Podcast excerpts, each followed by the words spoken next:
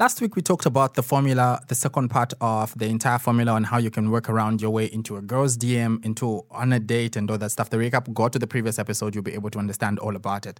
Now, today I want to talk to you about sticking to the formula. And most of us, when it comes to uh, formulas, we really love to change things. Oh no, because maybe it's become a bit boring or whatever. This particular episode is actually inspired uh, by something that I recently saw someone had posted a guy, uh, forgotten the guy's name, but I think he's he's he's the TikToker that likes to shout. Yeah, um, I think he should be either based in the UK or something, but he really likes to shout. He does his episodes uh, or his TikToks in the car. So he was talking about, no, you say this to all the girls, and then he's like, hey, it's your turn, Kaidi, you know. And that's the thing. As men, we need to be able to understand that if this is what you do, and it worked out last time, do it again. It will work out this time too. Um, one of the classic things that I always do when I, when I get in a relationship is I build my relationship centered around me and that particular person. I never build a relationship centered around what I did in the previous relationship. And here is why. First of all, everyone is different, you know? So, by the way, when I talk about sticking to the formula, I stick to the formula. I just don't, I understand the formula is the same, but the numbers or the questions or the problems are different. It's like a quadratic function. You know that it is AB minus AC squared minus over shan, shan, shan. I can't remember any of that stuff. But because that's the formula, you always know that the answer will have A, B, and C. You know? It's the same thing. You're just fill in the blank spaces and then work it out like that. I don't uh, call two people the same thing. If I if the first person I dated, I used to call them uh, for whatever argument's sake. I used to call them uh, some some crazy cool flower of some sort. The next person, I might call them something else. You know, the other one I'll also call them something else. I never call two people the same thing. That's the thing because the moment that uh, I call someone something in that line, like right now, you know, um, my current girlfriend. Wow, that just sounds wrong. My girlfriend is big on shoes.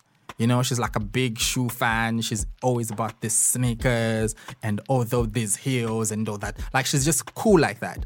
You know, and if I called her Cinderella, it's because she likes the shoes. Cinderella and the shoes. You know? And based on that, whatever it is, when I think Cinderella, when I see shoes, when I think about things in that line, everything is going to remind me of her. That simple. Because that formula is built around that. The type of conversations we will have, how she makes me feel, and so on is strictly how she makes me feel. I'm not going to carry over emotions from the previous relationship and then drag them into this particular relationship. This is why you gotta stick to the formula, guys. When you don't stick to the formula, you change a lot of things and then you start messing up. So when I wake up early in the morning, you know, I, I'm, I'm, usually up either at 2 or 3 in the morning, or sometimes I wake up at 23 and then I go all the way to 5 in the morning. Whatever time that I wake up, I usually text my person because I want them to know what I'm up to. You know, I'll text them or check on them or leave them a message when I'm about to go to sleep or when I just wake up because that's how I work around my life because I want them to know, hey, you know what? I'm awake. Uh, maybe I blacked out or whatever um, I'm up and this is what I'm working on. I'll probably be going back to bed around this time. Just in case when they go on a pee break in the middle of the night and then they find that message, they know I'm up between this time and that time and I'm working on this and that so they can get to respond and so on. And sometimes you'll find that maybe your person um, texts you during a time that you're actually sleeping or so on and, and, and, and, and the like, and then that text wakes you up. Talk about it. That's the thing. It it's what works for you. So basically, when we talk about sticking to the formula, we are sticking to what works for you. Because you have to learn to teach your person what works for you and what it is that you love and how to love you right. This is the biggest challenge. We think our partners are psychic or whatever it is they think about in their heads just gets to happen like tada you know i know what you're thinking. And no it doesn't work like that. Every single time that you're in a relationship with someone you need to understand that they're a different person. You need to make them learn you.